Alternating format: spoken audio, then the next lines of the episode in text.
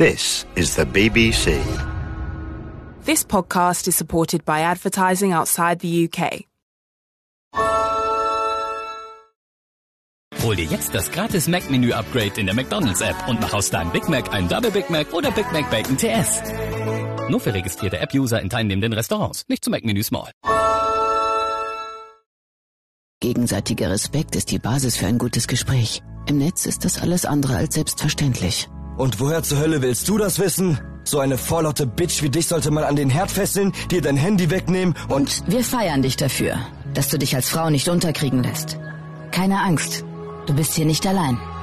Wir alle entscheiden, ob wir das Netz dem Hass überlassen. Werde Teil der Telekom-Initiative gegen Hass im Netz und setze ein Zeichen. Telekom.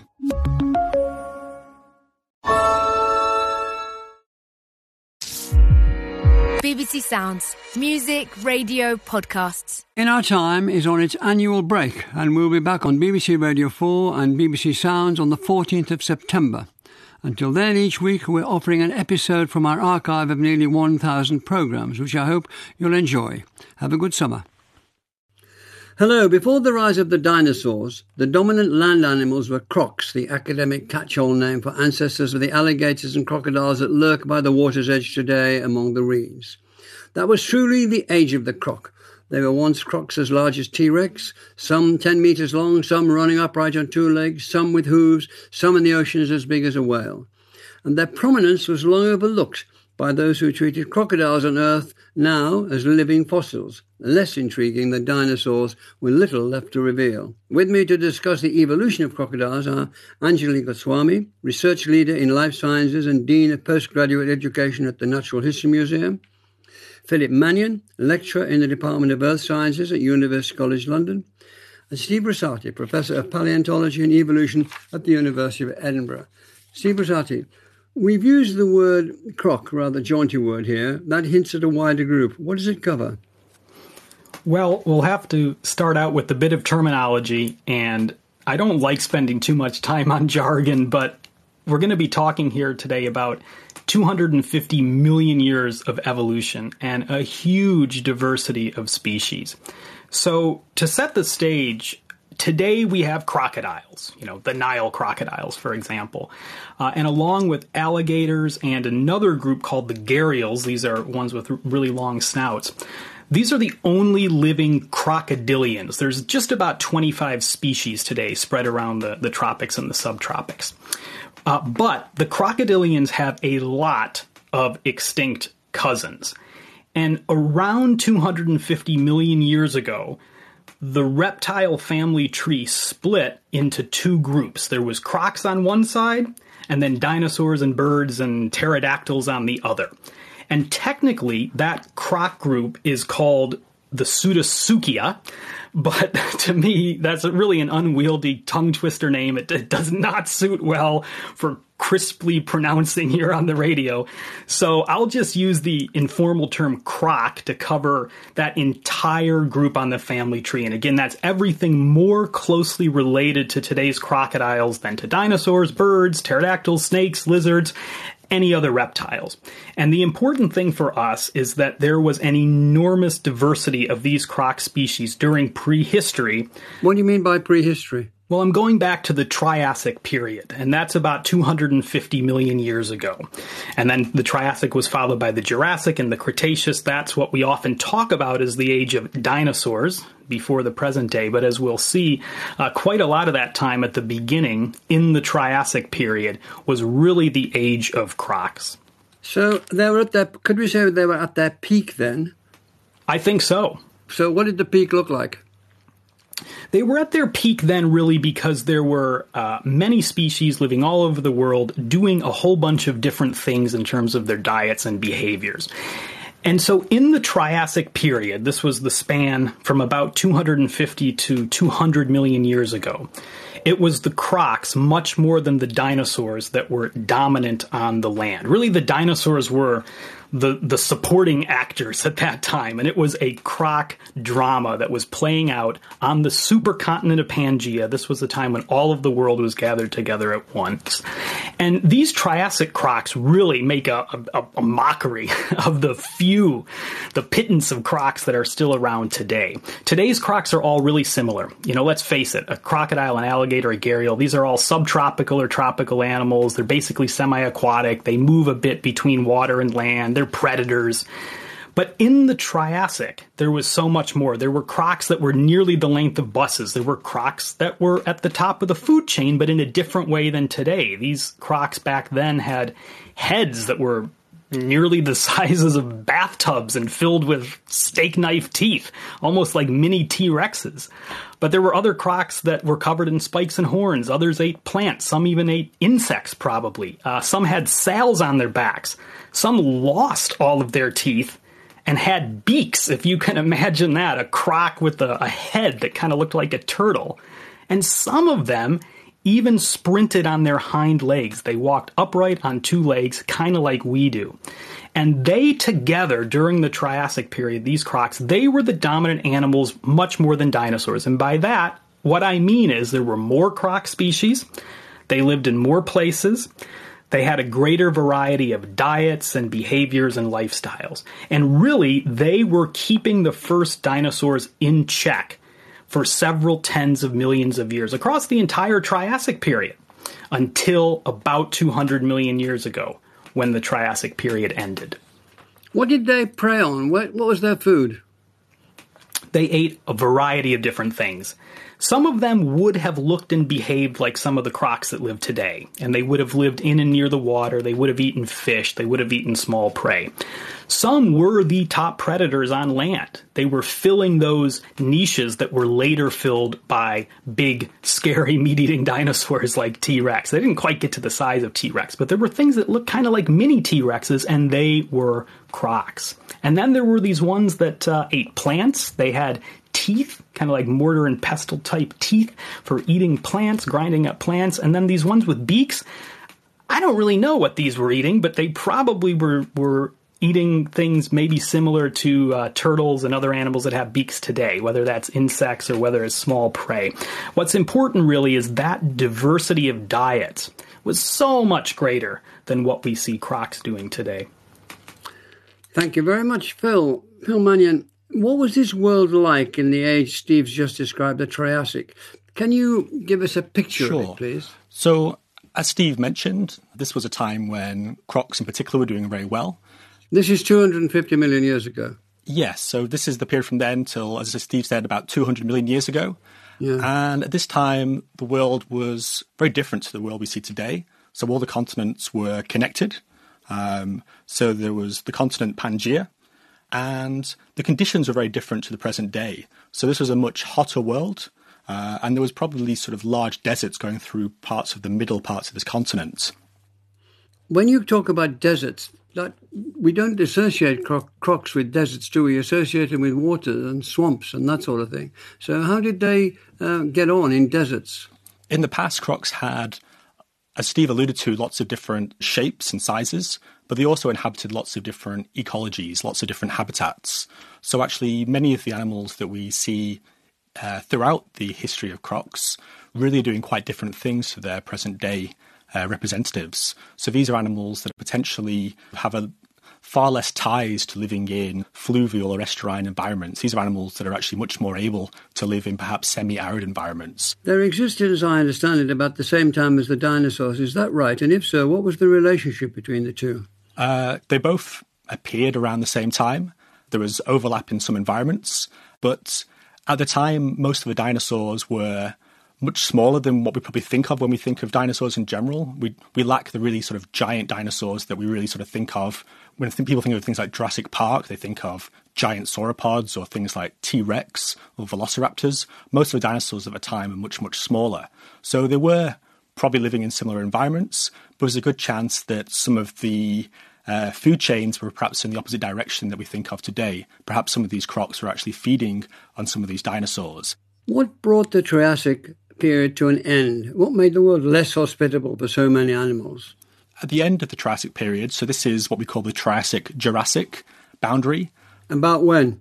200 million? Yeah, 200 million or 201 to be uh, precise. So, uh, what's a million years? Uh, the Triassic Jurassic uh, mass extinction is perhaps one of the slightly less well understood of the big five mass extinctions that happened across the last uh, 500 million years.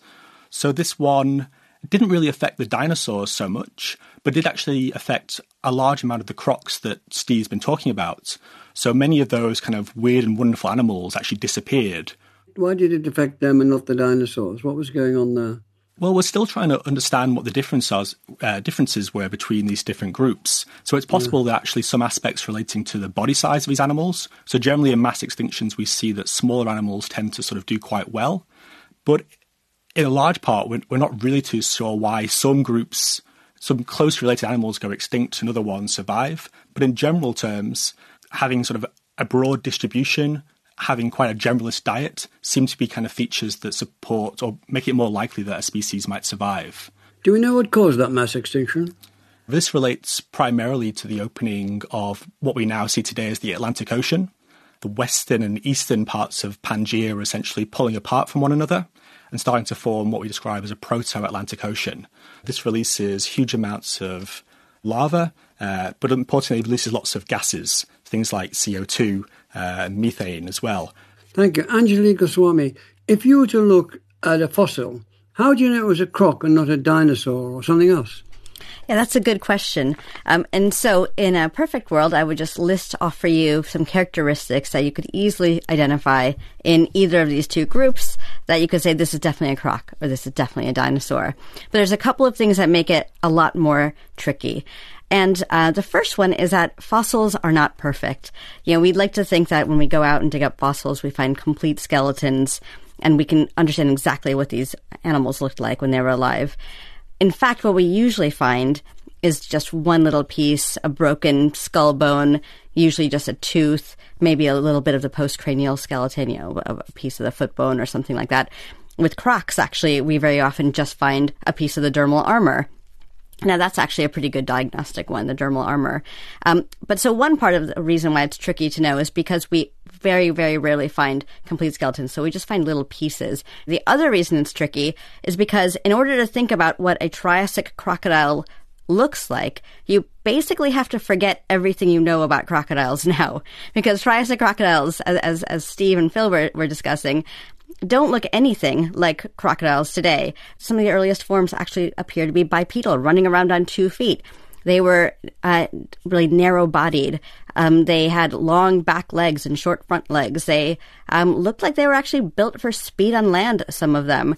Um, their teeth, you know, if you think about croc teeth today, or certainly kind of any time you'd pick up a croc tooth from the Cretaceous now, it's kind of this kind of standard conical, you know, kind of um, cone shaped thing with some striations. Pretty easy to, to pick up and identify. But actually, in those early groups, you know, along with that ecological diversity that Steve and Phil were mentioning, there's a huge diversity in things like teeth and the other structures of, of the skeleton. But so if you do uh, happen to find a really perfect skeleton, and, and there are some around. Um, there are aspects of the ankle skeleton that people point to for identifying which kind of line they're on, whether the croc or the, or the dinosaur line. There's various aspects um, of the skull. Um, there's aspects of the way the jaw is structured. Um, those are some of the things, and, and again, the dermal, um, those that dermal armor, those scutes um, are, are, another key aspect of that. And so there's, you know, in that early part of the Triassic where both of these lineages or both of these groups are really taking off, there's a huge amount of innovation in their body forms and in their skeletons. And that makes, whenever you have these kind of bursts of innovation, it can make it really hard to tease, tease out, um, you know, what different groups are actually, how they're, diff- how they're related to each other. Is that why, is that why fossils, skull fossils are so valuable? You know, that's a very good reason why skull fossils are so valuable. You know, just the different bones in the skull, the different um, uh, holes in the skull or foramen um, in the skulls can be really, really diagnostic for the different groups. Unfortunately, finding a complete skull is, is quite rare, um, extremely rare. But when you do find them, you can not only do a much better job of assigning your um, animal to one of these groups, but you can also get a ton of information about what that animal actually did when it was alive. And that's because the skull is in many ways, you know, the center of a function for an organism. It's it's where they um, where they process their food. So their teeth will give you lots of information about what they're eating. For most organisms, it's also how they're actually catching their food. So it tells you a lot about how they're what kind of environment they're moving around in and how they're catching their food it holds most of the sensory organs, right? So it holds, you know, your eyes and, and your ears and, and your nose. And so you can look at how it was actually moving around its environment, how it was sensing its prey. Obviously, it contains the brain. And so you can look at the size of the brain case and the different parts of the brain. And, and that again tells you a lot about how it was existing in its environment, how it was processing lots of different sensory information. Thank you. Steve, Steve Brusatte, how did the crocs respond to the new world of Ju- the Jurassic after so many had disappeared? What were they left without? Well, first of all, they survived, uh, and that was the most important thing. They got through that extinction, and as Phil described. You know, the world ripped apart. Pangea split apart. You had these big volcanoes erupting, all kinds of toxic gases, global warming. I mean, this was a real apocalyptic period of time. It was a few hundred thousand years, most likely, of, of these eruptions. Um, and that was one of the worst mass die offs ever. And crocs almost went extinct. They almost were a complete fatality of that event, but they did make it through. Not a lot of them, it seems like, but at least a few groups of the crocs made it through. And then once they were on the other side in the Jurassic period, the next interval of time, they diversified again. They basically were Lazarus. they, they rose from the dead. Uh, but now the world was different. You know, not only was the supercontinent breaking apart, but the world was now full of dinosaurs. The dinosaurs were the great survivors of that extinction. Uh, as as Phil said, we don't really know why that was. That to me, it's one of the biggest mysteries of dinosaur paleontology, but you know, paleontology in general. Why did the dinosaurs survive? Especially because, as Anjali was saying, a lot of these early crocs and early dinosaurs were quite similar to each other. But regardless of the answer, and I'm sure some very bright, very keen young scientists will figure it out, what we do know is we're now in the Jurassic, uh, there's a reason that it's called Jurassic Park, not Triassic Park. If it was Triassic Park, it would be a book and a film about a bunch of crocs, and actually that would be pretty pretty awesome, I think, because as we're seeing, these crocs were incredibly diverse in the Triassic. But it wouldn't be a book or a film about dinosaurs. But in the Jurassic, it's different. The dinosaurs have survived. They're spreading around the world. They are growing to huge sizes. Some of those groups, some of them are starting to experiment with flying, uh, and and there are many new species of dinosaurs. The dinosaur family tree is blossoming. So the crocs that survived that extinction now had to compete with the dinosaurs. Uh, and so they weren't on top anymore. And so some of the crocs did stay on land. There, there would be land crocs for quite a lot of time. But in the Jurassic, in the early Jurassic, this is when we properly see crocs begin their flirtation with water. At first, the shallow water. Now, there were some Triassic crocs that did kind of live in those uh, watery, semi aquatic, land shore interface environments. There were some. But in the Jurassic is when the more modern style, proper crocs started to do this. The Triassic ones were more distant cousins, but now in the Jurassic you have these more modern crocs. And they're going into the water. Again, at first in the shallows. Some of them became semi aquatic, able to move between the land and the sea. But then some of those crocs in the Jurassic took it even further and ventured deeper into the water, so much so that they never went back to the land. They turned their limbs into flippers. They lost those dermal bones, those uh, plates of armor in their skin that Anjali talked about, a signature feature of crocs. They actually lost those things to streamline their bodies. They started to give live birth in the water. They may have even been warm blooded. And really, these crocs, these are crocs that we call metriorhynchids, they looked like whales. If you would have seen one of them alive, it would have looked like some strange hybrid between a, a croc and a whale. Can I ask Phil, can you take that on? These were really thriving in the marine environments. There were other, there were other marine reptiles at the same time, but obviously dinosaurs were not one of those groups. So potentially this was a, a niche that they were able to invade and really do quite successfully.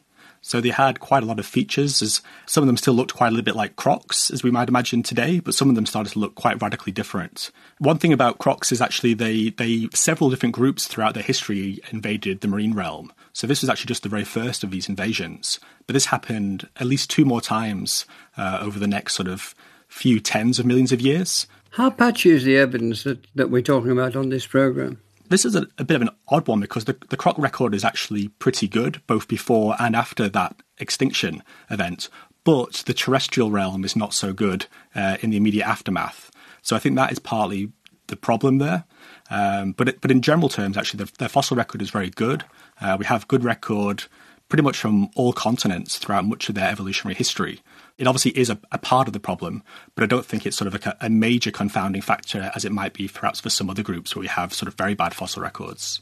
Anjali, uh, you were talking about the skull. Can we come back to it? Because you were telling us in detail about what the skulls revealed picking up on, on what I was saying in terms of how the skull relates to things like diet and um, the environment that the animal is living in and how it's kind of processing information about that environment, it can really help, um, you know, filling in some of these transitions. Now, one of the things that has really, I think, transformed um, the study of crocs in the last few years, really, is the new technologies that we can bring to bear on these questions. And so, you know, from bones like, or from structures like the skull, we can use things like CT scanning and laser scanning, which we just really couldn't really do 10, 20 years ago. And we can not just look at the outside of the skull, you know, where we can kind of just look at the shape, but we can actually get inside the skull and start looking at how these different structures inside the skull are actually informing um, how the animal was moving around and what it was doing. So, um, you know, in thinking about this transition from the terrestrial to the marine realm, you know, you can look at structures like the inner ear, which is something that Steve's been involved with recently. And you can look at the inner ear, um, which is very different between a terrestrial organism or a terrestrial animal that's moving around in a kind of, you know, in an environment that is basically an air based environment and moving into water. And what would, what, what would that show you? The inner ear because it um, kind of navigates uh, it kind of sets your balance see, right yeah. and how you move around in a, an environment. And so if you're moving around in a denser medium like water you're going to have and also you have to do things like um, change the way you're hearing in that medium. So changing the medium that you're moving around with whether air or water will be reflected in structures like the inner ear. Thank you. Steve i, I, th- I know this is a difficult one because you've said as much earlier in the program but could you speculate uh, I think the audience will be fascinated to know why did dinosaurs do so much better than crocs in the Jurassic, in your view? In the Jurassic, and then in the Cretaceous, the next interval of time, this was the age of dinosaur dominance. There's no doubt about it. Uh, and there were a few things that dinosaurs were doing better than crocs, if we can use a, a value judgment like that. Uh, but one of those things is the dinosaurs simply got bigger you know, some of these long necked dinosaurs uh, in the Brontosaurus or Diplodocus family, what we call the sauropod dinosaurs. And by the way, these are the dinosaurs that Phil is one of the world experts on. So really, Phil might have more to say. But what I'll say is they were big. They got really, really big. And in the Cretaceous, you had some that weighed as much as a, a Boeing 737 airplane. You know, no crocs got to, to be that size. Um, some of the meat eating dinosaurs also got really big, not as big as an airplane, but things like T Rex got to be the size of a proper double decker bus. Uh, and the other thing that dinosaurs did in the Jurassic was some of them got small not all of them got big. Some of them got smaller. These were the raptor dinosaurs, like the Velociraptor group.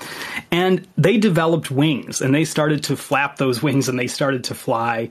And those were the dinosaurs that became birds. Uh, as we talked about a few years ago on the Feathered Dinosaur chat when, when Mike Benton and Maria McNamara and I were chatting with you about that whole story.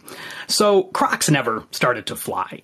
Um, so there were things that dinosaurs were able to do in the Jurassic maybe in part because of their intrinsic biology, you know, they got to be big probably in part. Again, Phil would have a, a, more informed opinion on me, but but they're they're very advanced lungs. They could take in more oxygen. These dinosaurs, they had air sacs that could lighten their body and cool their body, and so on. Uh, so that helped them become bigger, and and and so that's undeniable that dinosaurs became this great majesty in the Jurassic and then in the Cretaceous. But I think we also have to remember that not only did were crocs eclipsing the dinosaurs for the, the first 50 million years, you know, back in the Triassic. But then in the Jurassic, when dinosaurs survived and proliferated and became these marvelous animals that we all know, the crocs had to fit into those ecosystems and they were very adaptable. They were very you know in an evolutionary sense very innovative. And and these whale crocs are a prime example of that. They went fully into the water. They left land completely behind. That's something that no dinosaur ever did. It's one of the few things that dinosaurs never did. There were never any whale dinosaurs. There's some birds, of course, that spend most of their time in the water. But other than that, there's nothing. And so we have to give Crocs credit in that sense. It wasn't just merely the age of dinosaurs in the Jurassic and the Cretaceous, but the Crocs were doing some spectacular things too. Do you want to add to that, Phil? Steve's given you the green flag on that. Do you want to add to what's been said? Steve's very right that actually the Triassic was sort of a, an early peak in croc evolution. But I think uh, the Jurassic and Cretaceous was really a second wave. They were in the shadows of the dinosaurs for certain, but actually, as well as going in the marine realm, crocs were going into lots of different environments and clearly sort of managing to carve out a niche or multiple niches for themselves. So we again have crocs that were probably able to run in quite upright sort of stances crocs that were living in environments very different to today. So these are crocs that were living in quite semi arid environments and again, able to sort of run around quite quickly, probably. We have crocs everywhere across the globe, getting into the Arctic as well. Um, and we even have uh, crocs that were almost certainly herbivorous as well. So going into all sorts of different kinds of dietary niches as well. So although they very much were not, you know, the poster boys of the Jurassic and Cretaceous, I think they were also having a pretty great time out there as well. Angela, do you want to add to that? Certainly, um, the Cretaceous uh, is a really great time for crocs in many ways. Um, there are lots of uh, really, certainly my favorite group of, of crocs, the Notosuchians, um, which are these really small, well, they vary in size, but some of them are quite small, uh, terrestrial, so they're entirely living on land. These are the ones that were probably plant eaters, um, or specialist plant eaters, some of them. Um, and you find them, uh, you know, pretty widely distributed, certainly across the southern uh, hemisphere at this point, um, especially. And so, you know, you have these guys doing really, really well um, in the Cretaceous, first appearing in, in the Jurassic. Also, in the Cretaceous is actually when you know the crocodiles that we would recognize today show up. And so, in, in many ways, you know, what we think about as crocodiles is really a Cretaceous story, um, which makes it actually even more interesting to think about what happens. You know, we've talked about a couple of mass extinctions and how they shaped croc evolution, right? With the the and you know Permo-Triassic and then the Jurassic, uh, the Triassic Jurassic. But of course, there's another big one coming up, um, which is the End Cretaceous. And when you think about um, you know the the end Cretaceous mass extinction and what's happening with with crocs in that um, in that event, it's important to recognize that actually, when we think about crocs, we're we're very much the new kids on the block, um, kind of at that point in Earth history. Why have they always been cold blooded? And, and why does that matter? That's a good question, and I think um, there are very few people that would claim to know the answer to that definitively.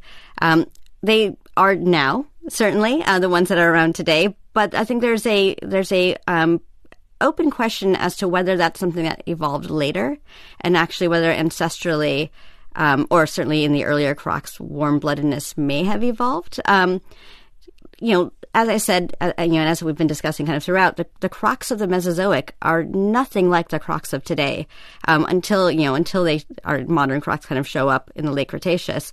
And so, you know, they were living very different lifestyles. They were certainly living quite active lifestyles, right? Some of these things are looking like they were fast running organisms. Well, it's it's rather hard to be a, a real fast runner um, and also something that for you know for extended periods of time um, without you know some higher metabolism. Wenn Sie diesen Podcast hören, wissen Sie bereits, wie wichtig es ist, Fragen zu stellen. Bei Aramco helfen uns unsere Fragen, eine bessere Zukunft zu gestalten. Wie können wir die Kraftstoffe von morgen zur Verfügung stellen? Wie können wir die Ressourcen von heute zum Treibstoff für unsere gemeinsame Zukunft machen? Wie können wir eine Welt mit Energie versorgen, die sich keinen Ausfall leisten kann? Wie können wir Neugier säen und so Ideenreichtum ernten? Mehr zu Innovationen, die uns voranbringen? Aramco.com slash das Wie treibt uns an an. Dein Podcast macht kurz Pause. Hate Speech dagegen hört nicht so einfach auf. Wer hat dir überhaupt erlaubt zu reden, Schlampe? Verzieh dich in die Küche, bevor ich herausfinde, wo du wohnst und dir... Dir persönlich Danke sage. Hör nicht auf die Hater. Du machst einen richtig guten Job. Und wir stehen alle hinter dir. Wir alle entscheiden, ob wir das Netz dem Hass überlassen. Werde Teil der Telekom-Initiative gegen Hass im Netz und setze ein Zeichen. Telekom.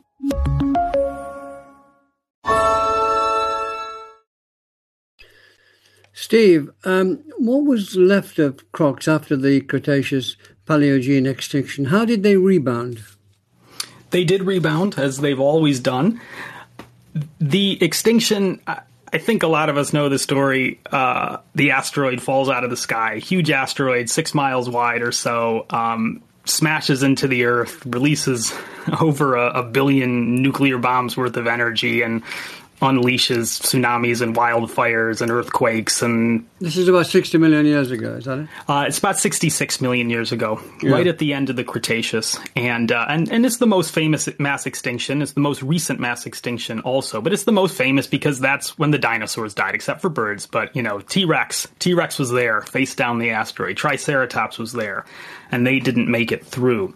Uh, but crocs believe it or not this time were the survivors, one of the most uh, famous groups of survivors. So you kind of seen dinosaurs and crocs have had this waltz over their history where, you know, one rises, the other falls, then there's an extinction, and then, you know, things are kind of reset. But this time, the crocs many of them made it through. The idea is that a lot of the crocs, as Anjali said, this is when we're seeing the more modern crocodilian type crocs, the ones that are living in those semi aquatic environments that are starting to look like the alligators and crocodiles that we know today, and the ones that are probably warm blooded and lived a similar lifestyle.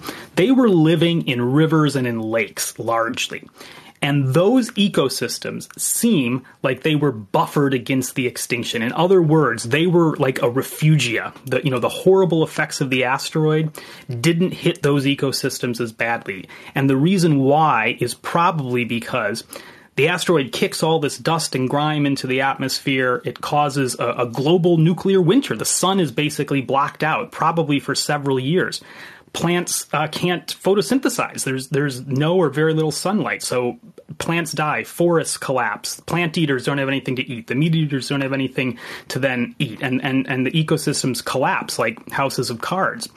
But the crocs and also turtles and a lot of different types of, of, of, river fishes and lake fishes were not part of ecosystems that were based around forests or plants. They were in the water and they were in detritus based ecosystems. So basically, the base of the food chain is not plants, but it's dead stuff falling into the water. Well, you can imagine if that's the kind of stuff you ate, and if you were part of those food webs, a mass die off of plants was actually a pretty good time to be alive. So it seems like crocs at least the more modern types of crocs, the crocs and alligators that we're uh, familiar with, they had that that winning lottery ticket really by dumb luck, really. And and those environments helped them survive, and so they did survive. And then, as usual, after the extinction, they rediversified yet again.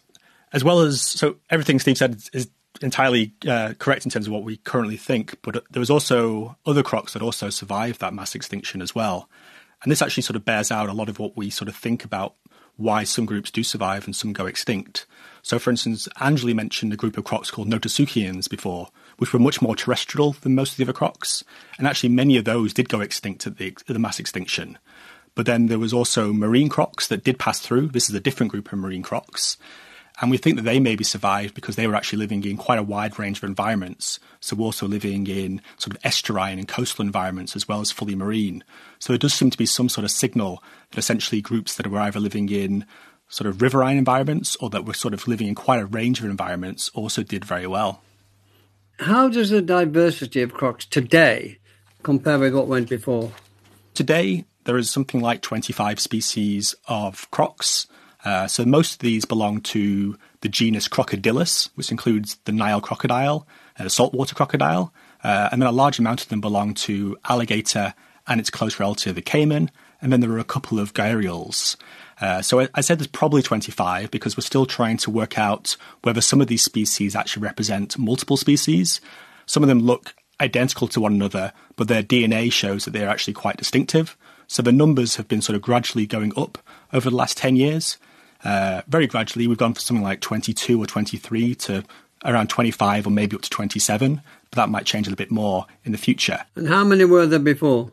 over their entire history, uh, we can recognize something like over 500 uh, species of croc, but that is over a 250 million year period. So in the past, there's probably been times where diversity has been greater than today. But I think the key, rather than sort of whether there are you know more or less than 25 species, is the the breadth of diversity. So at those times in the past, there were lots and lots of different types of crocs around. Thank you, Anjali. Crocodiles and alligators are sometimes described, even today, as living fossils. Do you go along with that? Uh, not at all. No, I think it's a, a, a terrible term um, to assign to this group um, for lots of reasons. I think, you know, kind of picking up on, on Phil's point about the, the breadth of uh, crocs in the past, you know, they have this immense diversity. And, and, you know, if we just think about, we recently measured this, you know, there's about, if we look at just the diversity of their skull shapes, today's crocs probably represent, I don't know, a quarter to a third of the variety of forms that there were in the past. And the term living fossil would suggest that they've always been kind of the same as they are today. But of course, the, the crocs that are around today are kind of the newest kind of croc that's around. And then if we look at the Mesozoic, there was this immense diversity of different kinds of crocs. And so if anything, you know, if, if crocs were today were even remotely representative of their fossil record, they would be hugely diverse. So I think, you know, calling them a living fossil doesn't do justice to them in the past, but it also doesn't do justice to how they are evolving today.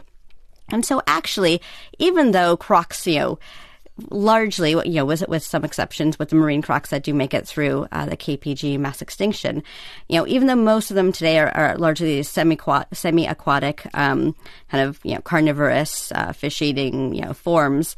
They actually still are evolving quite rapidly, and we can actually do this using new methods. We can um, we can measure how fast uh, evolution has been happening in the crocs over the last couple hundred millions of years. And actually, if we look at the modern uh, radiation, the living crocs, especially ones in areas like um, uh, like the uh, Indo-Pacific, those are actually evolving at a really fast rate of evolution, actually kind of similar to the rates we might have seen in terms of you know um, generating new shapes and things that we might have seen uh, you know in the Triassic and in the Jurassic. The difference today is that they're kind of reinventing the same things over and over. So they're kind of re evolving the same sort of semi aquatic skull shapes and, and niches. So I don't think the term living fossil applies for lots of reasons. I think it's also, I, I do think it generally suggests that they have had a boring evolutionary history. And of course, if we were going to call every group of organisms that today is only represented by a, a small number of species compared to, say, a past um, more diverse group of species, then we would also say horses and hyenas or even humans are living fossils, right? Because we certainly had more diversity in the past than we do today. Thank you, Steve. Um, when you look across this amazing timescale you've been throwing around between you, how do you see the future for crocs in evolutionary terms? Is it possible to map it out, as it were?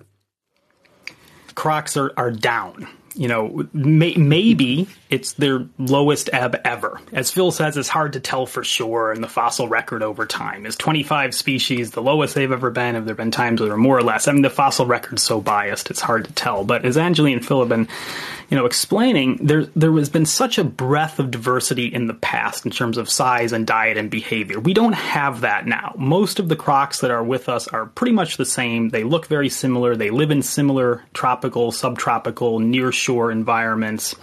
Uh, and they are vulnerable. Those environments are very susceptible to climate change, especially sea level rises, temperature changes. So these things could be very problematic. Some croc species today are heavily endangered.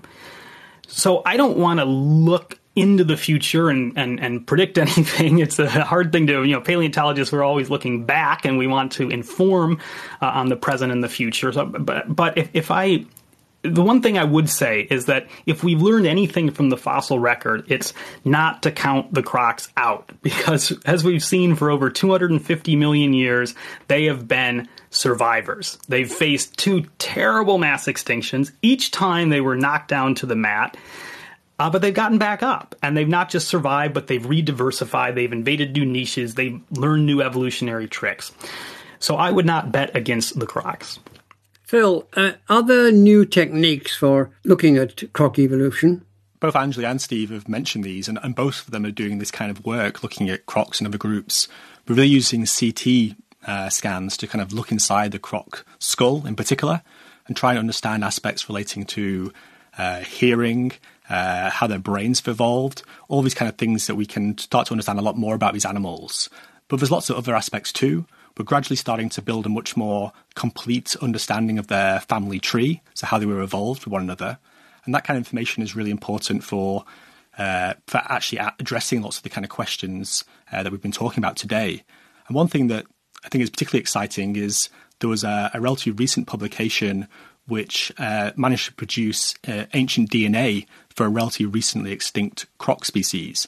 This was a species of croc that was living on Madagascar until probably just about a thousand years ago, probably uh, driven to extinction by ourselves. Uh, and so those authors were actually able to extract DNA from extinct species.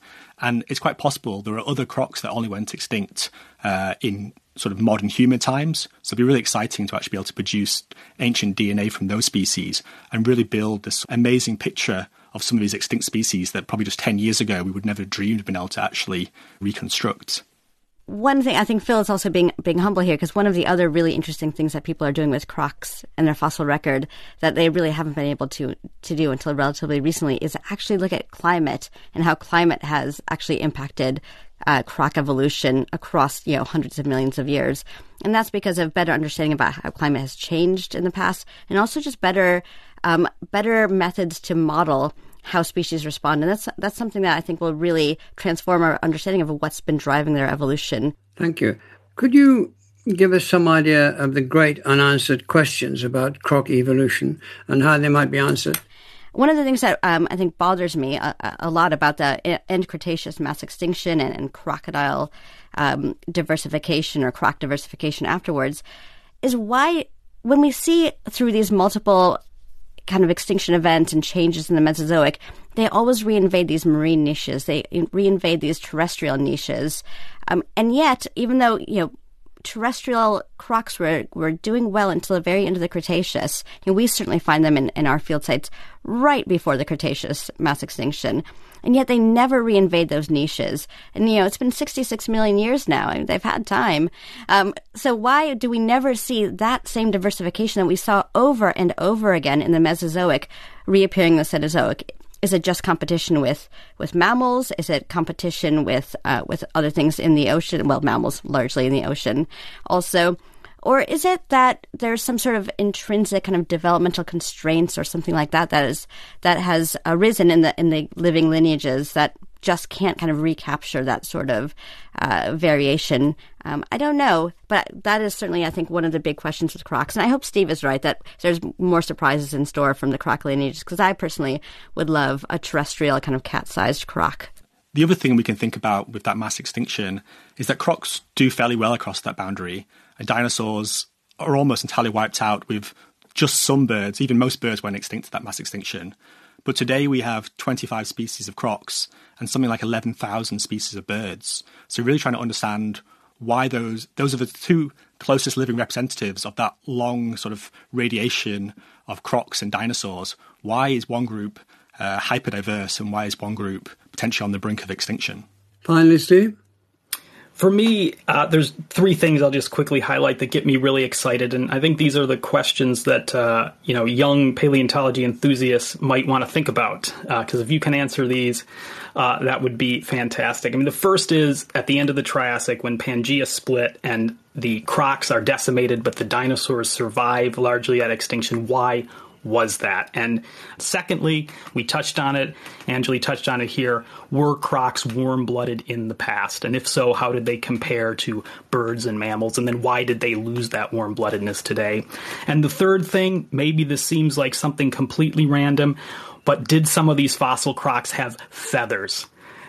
And we know dinosaurs had feathers. We know that pterosaurs, pterodactyls, the closest living, uh, the closest, not living, but the closest relatives to dinosaurs had feathery type structures. The next branch on the family tree is the croc. So, did some of these fossil crocs have feathery structures in their skin?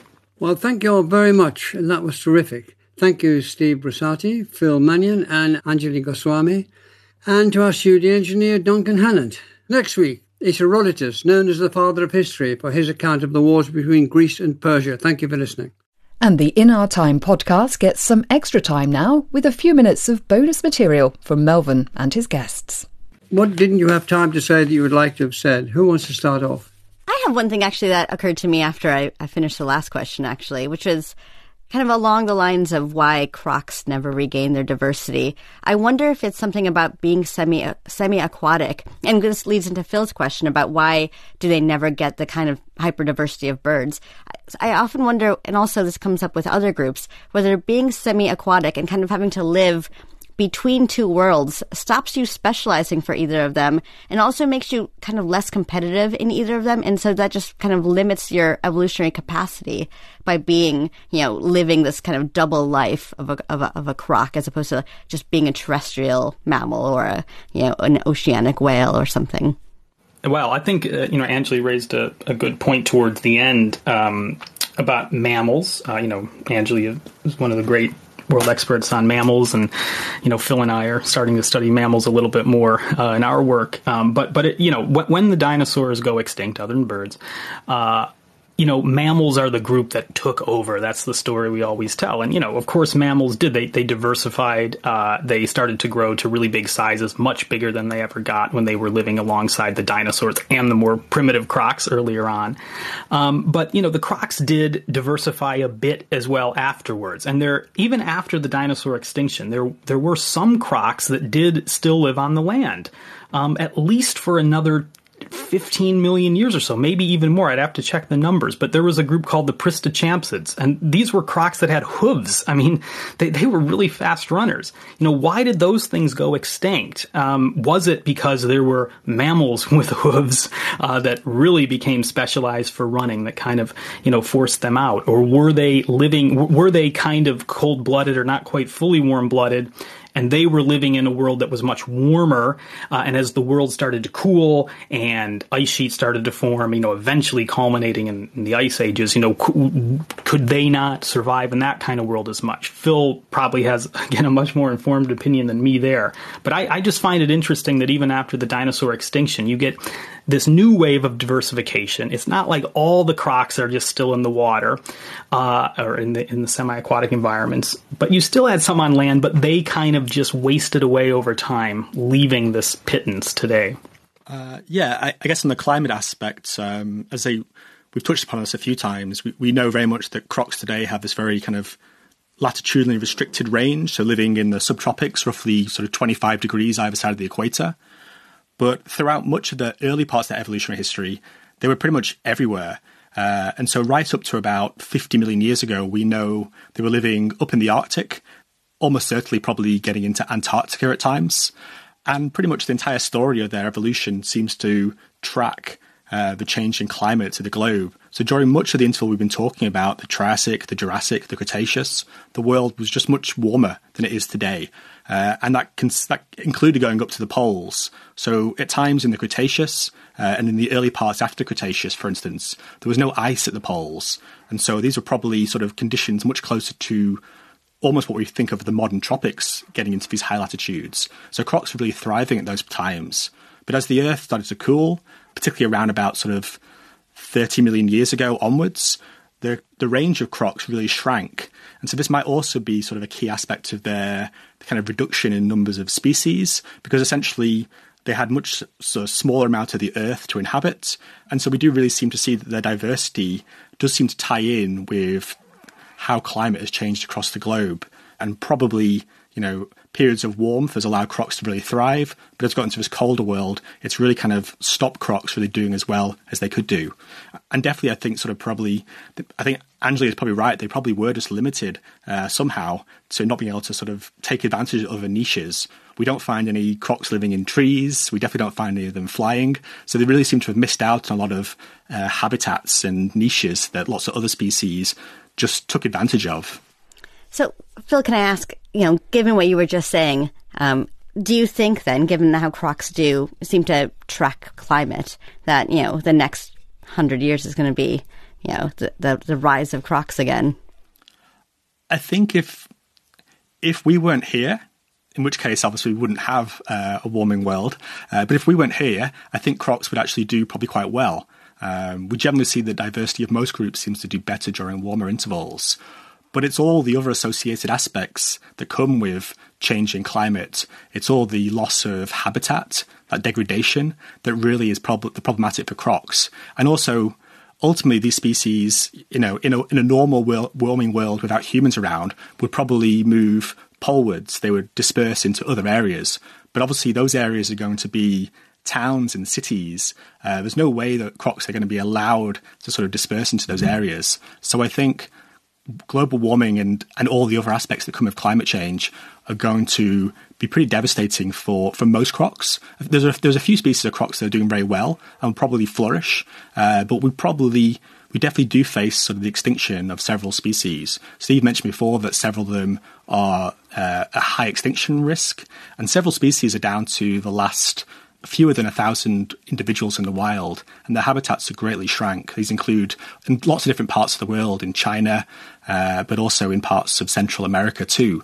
So there's several species of that 25 group that is really at danger. And some of those species are really the last remnants of the croc radiation. So, for instance, there's a very good chance we will lose the gharials uh, over the next hundred years because of things like climate change. I think you raise a really good point because sometimes, you know, when we think about uh, you know, previous periods of, of, of you know, warm intervals, um, like the Miocene, right, is a is a classic one that's between five to twenty million years ago, and it was this period that you know the Earth is unlike the Triassic world where you have you know Pangaea and the supercontinent.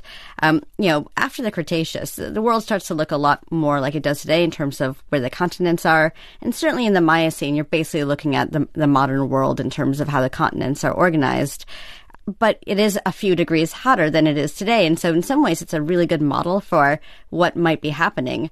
Um, and of course, when we think about the Miocene and croc diversity, there's actually a huge diversity of crocs in the Miocene, really huge things, actually, in, in um, especially in South America, you know, in, in, the kind of tropics. You get these, you know, I think some of them are 10 meters long, right? Purussaurus uh, is about um, 10 meters long. So you have these massive crocs that I personally don't really want to see re-evolve.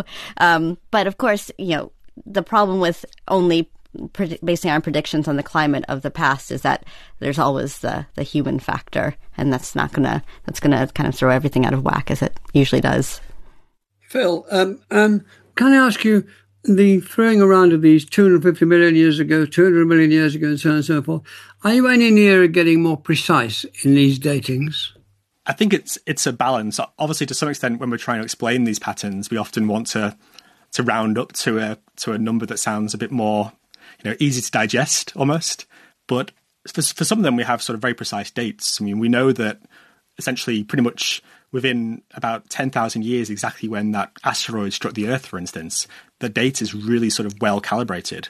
Uh, we have fossils that go right up to that boundary, so we know that they are around about 66.001 million years old or something like that. So often we can be quite precise. Other times, though, we really are sort of only able to assign a particular fossil to, say, like a, a five million year period because we lack that information. It's mainly because we're not actually able to date the fossils themselves. We're dating the rocks that they're in. And for that to be possible, we need certain things to be preserved in those rocks. Uh, either something like uh, volcanic beds, maybe above and below, uh, which we can date properly, or sometimes uh, things like zircon crystals that are in the rocks. But without this, often we are unable to date these things to anything more than, say, within a million or a few million year period. I think the other part of that also is that it's not just a problem with dating the rocks that the fossils are in, but remembering that that when we find fossils and can identify them, that is, you know, really the the minimum age that they evolved. We can't we don't know how much of the record bef- of their um, you know lifespan or the, the lifespan of that lineage um, beforehand we're missing. And so you know when we're trying to date um, fossil occurrences to precise um, environmental effects, we have to build in a little bit of uncertainty in terms of when that thing actually showed up. So if we have a fossil that is showing up at you know 50 million years ago are we sure? How, how precise can we be that it wasn't around, but we don't have fossils for it, you know, 55 million years ago or 52 million years ago. So there's lots of really complex models to try and account for that uncertainty. But really, throughout the process, we have lots of different kinds of uncertainty. And ideally, what will happen is that we run lots and lots of different models that that try to estimate all this uncertainty, and we find out that our results are really kind of robust, regardless of what we don't know. Thank you all very much. That really was fascinating. In Our Time with Melvyn Bragg is produced by Simon Tillotson. I saw a footprint. I'm Andrew Benfield, and I'm obsessed with the Yeti. The face looks like some kinds of monkey. The idea of a Yeti like creature has been around for centuries, but could it be real? In Yeti, a new 10 part series from BBC Radio 4, I'm going to try to find out. I'll be joined by a good friend. You said we were going for a short walk across the valley. I'm Richard Horsey. This search isn't going to be easy. They have the ability to disappear. Are we chasing phantoms? Yeti chasers will never find them. But in this series, we think we might. Listen to Yeti on BBC Sounds. What was there? What was there?